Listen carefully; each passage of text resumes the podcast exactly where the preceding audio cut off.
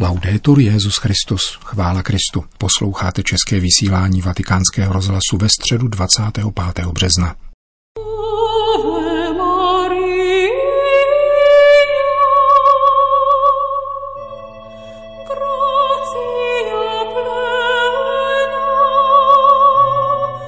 Stišit se před tajemstvím vtělení, vybízel papež kázáním při raně liturgii ze slavnosti zvěstování páně v kapli domu svaté Marty. Pravidelnou středeční katechezi věnoval Petrův nástupce 25. výročí vydání encykliky svatého Jana Pavla II. Evangelium Vitae. Svatý otec napsal arcibiskupovi hlavního města Sardinie u příležitosti jubilejního roku Matky příznivého větru, patronky tohoto ostrova. Zprávy vatikánského rozhlasu. Vatikán. Při dnešní raním v domě svaté Marty se papež František modlil za řeholnice, které pečují o nemocné a chudé.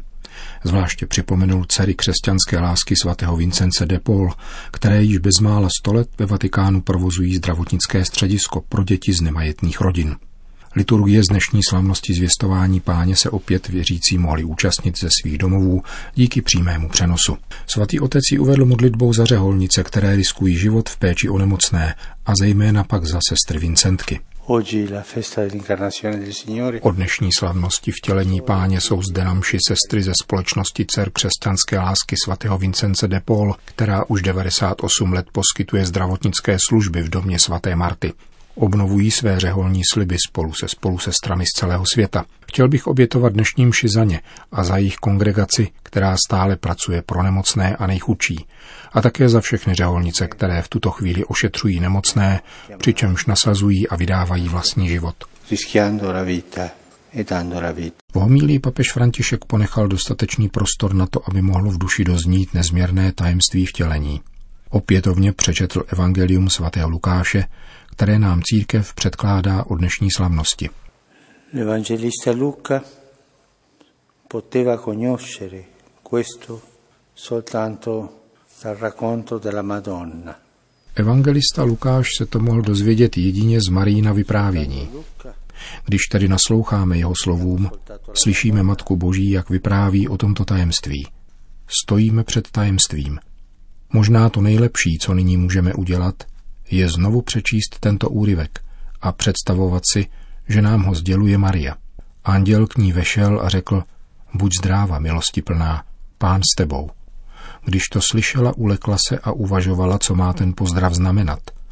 Anděl jí řekl, neboj se, Maria, neboť si nalezla milost u Boha. Počneš a porodíš syna a dáš mu jméno Ježíš. Bude veliký a bude nazván synem nejvyššího. Pán Bůh mu dá trůn jeho předka Davida. Bude královat nad Jakubovým rodem na věky a jeho království nebude mít konce. Maria řekla andělovi, jak se to stane, vždyť muže nepoznávám. Anděl jí odpověděl, duch svatý se stoupí na tebe a moc nejvyššího tě zastíní. Proto také dítě bude nazváno svaté, syn boží. I tvoje příbuzná Alžběta počala ve svém stáří syna a je už v šestém měsíci – ačkoliv byla považována za neplodnou. Vždyť u Boha není nic nemožného. Maria řekla, jsem služebnice páně, ať se mi stane podle tvého slova. A anděl od ní odešel. Je to tajemství. Questo è il mistero končil papež František kázání při dnešní raní bohoslužbě v domě svaté Marty, kterou zakončila opět adorace nejsvětější svátosti, duchovní svaté přijímání a závěrečné eucharistické požehnání. Středeční katecheze letos připadla na slavnost zvěstování páně a papež ji pronesl opět v přímém přenosu z knihovny Apoštolského paláce za obvyklé účasti deseti svých spolupracovníků a štábu Vatikánského televizního centra. Internetová generální audience byla uvedena čtením z Lukášova Evangelia, jež podává andělské zvěstování paní Marii. Papež František ve své promluvě připomněl čtvrt století, jež právě dnes uplynulo od vydání encykliky, kterou svatý Jan Pavel II. věnoval ochraně lidského života – Evangelium víte. Cari fratelli e sorelle, buongiorno. Drazí bratři a sestry, dobrý den. 25 anni fa před 25 lety v tento den, 25. března, na který připadá slavnost zvěstování páně, vydal svatý Jan Pavel II. encykliku Evangelium Vitae o hodnotě a nedotknutelnosti lidského života. Spojitost mezi zvěstováním a evangeliem života je těsná a hluboká, jak zdůraznil svatý Jan Pavel II. svojí encyklikou. Dnes toto učení hlásáme v kontextu pandémie, která ohrožuje lidský život a světovou ekonomii. Tato situace dává ještě silněji pocítit slova, jimiž začíná encyklika. Evangelium života, radostná zvěst o životě, tkví pevně v základech Ježíšova poselství. Je církví každodenně přijímána s láskou a musí být také se statečnou věrností hlásána jako zpráva, která je určena lidem každého věku a každé kultury. A jako každé evangelní poselství musí být především dosvědčováno. S vděčností myslím na tiché svědectví mnoha lidí, kteří různými způsoby pečují o nemocné, staré, osamocené a nemohoucí lidi. Uvádějí do praxe evangelium života jako Maria, která přijala andělovu zvěst a vydala se za příbuznou Alžbětou, která potřebovala pomoc. Život, který jsme povoláni podporovat a bránit, skutku není abstraktní pojem, ale uskutečňuje se vždycky v člověku z masa a kostí. V právě počatém dítěti, v marginalizovaném chudém, v nemocném, který je sám a sklíčen, anebo v terminálním stádiu, v tom, kdo přišel o práci nebo ji nemůže nalézt, v odmítaném a getizovaném migrantovi. Každá lidská bytost je Bohem povolána těšit se z plnosti života. Je svěřena do mateřské péče církve, jejíž srdce i materské útroby se nemohou nezachvět při jakémkoliv ohrožení lidské důstojnosti a lidského života. Obrana života není pro církev žádnou ideologií, je lidskou realitou, která se týká všech křesťanů, právě proto, že jsou křesťané a proto, že jsou lidé.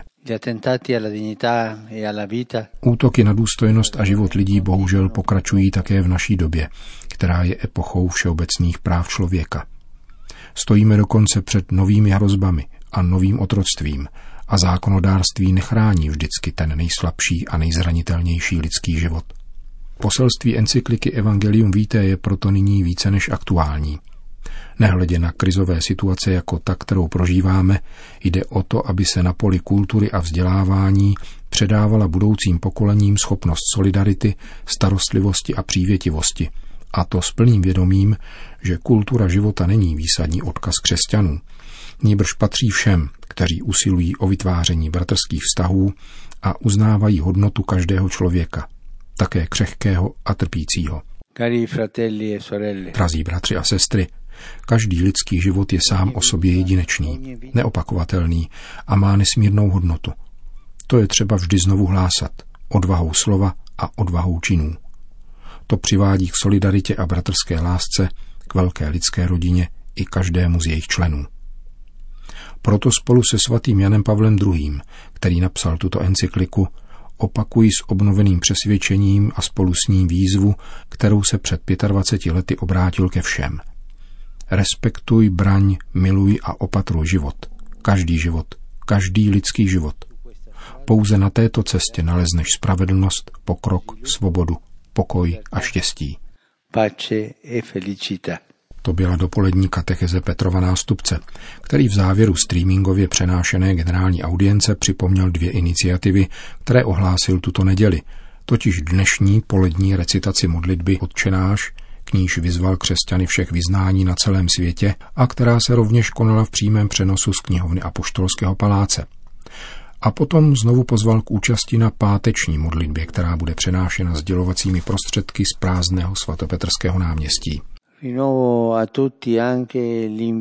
Znovu se obracím ke všem a zvuk duchovní účasti na modlitbě, které budu za pomoci komunikačních prostředků předsedat pozítří, v pátek v 18 hodin na nádvoří Baziliky svatého Petra. Po vyslechnutí božího slova a adoraci nejsvětější svátosti bude následovat požehnání Urbí et Orbí, spojené s udělením plnomocných odpustků. Po společné modlitbě odčenáš Petrův nástupce všem požehnal. Sit nomen Domini benedictum. Aiutorium nostrum in nomine Domini. Benedicat vos omnipotens Deus, Pater, et Filius, et Spiritus Sanctus. Další zprávy. Vatikán. Úřad pro komunikaci přechodně zastavil tisk deníku L'Osservatore Romano v italském jazyce kvůli koronavirové pandémii. Noviny svatého stolce jsou dostupné zdarma pouze na webových stránkách, kde lze najít také týdeníky v dalších jazycích. Deník publikovaný od roku 1861 pod motem Unicui quesum non prevalebunt přestává vycházet vůbec poprvé v historii. Jeho tisk nezastavili ani dvě světové války. Současný šéf-redaktor Andrea Monda hovoří o přechodném opatření a doufá v brzký návrat k tištěné edici. Vatikán.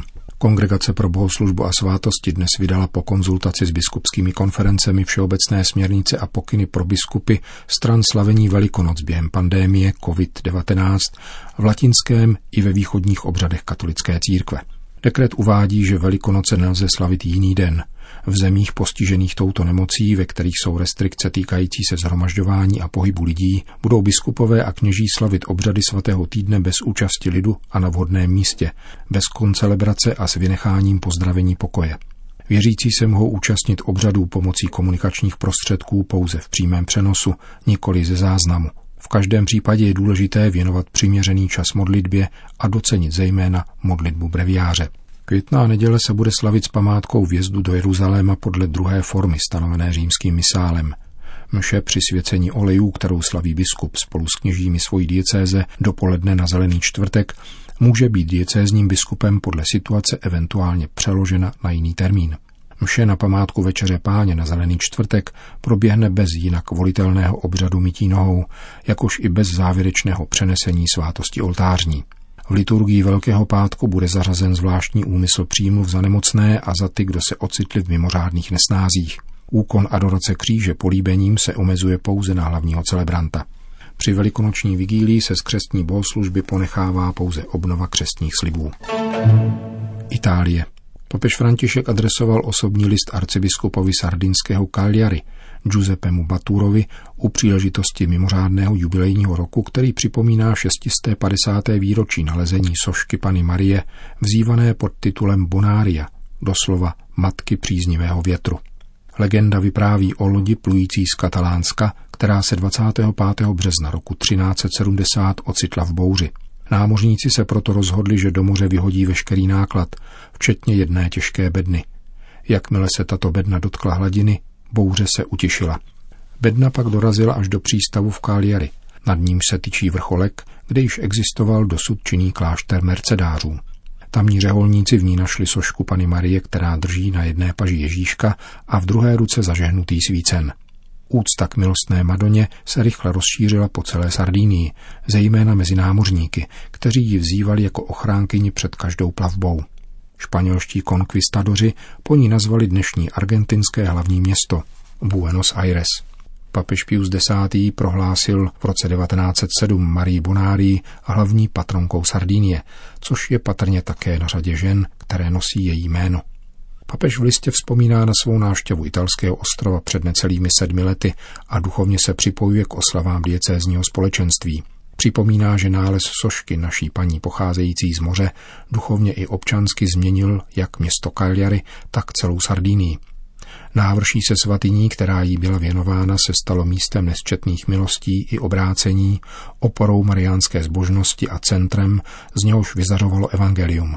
Hora je totiž v biblické tradici prostorem, kde se člověk setkává s Bohem, oázou ticha, kde může zaslechnout jeho hlas, který v jemném vánku promlouvá k srdcím pokorných lidí, aby je utěšil a učinil z nich posly naděje mezi jejich bratry. Píše František a přeje si, aby též dnešní lidstvo, které se ocitlo v nouzi, mohlo rozmlouvat s pánem skrze poselství Pany Marie Bonária. Kéž oni, její četní ctitelé, vydávají důstojné svědectví, stále více lnou ke Kristu a velkoryse se vydávají bratrům, zejména těm nejpotřebnějším. Uzavírá svatý otec dnešní poselství arcibiskupovi italského města Cagliari na ostrově Sardinie. Končíme české vysílání vatikánského rozhlasu. Chvála Kristu. Laudetur Jezus Christus.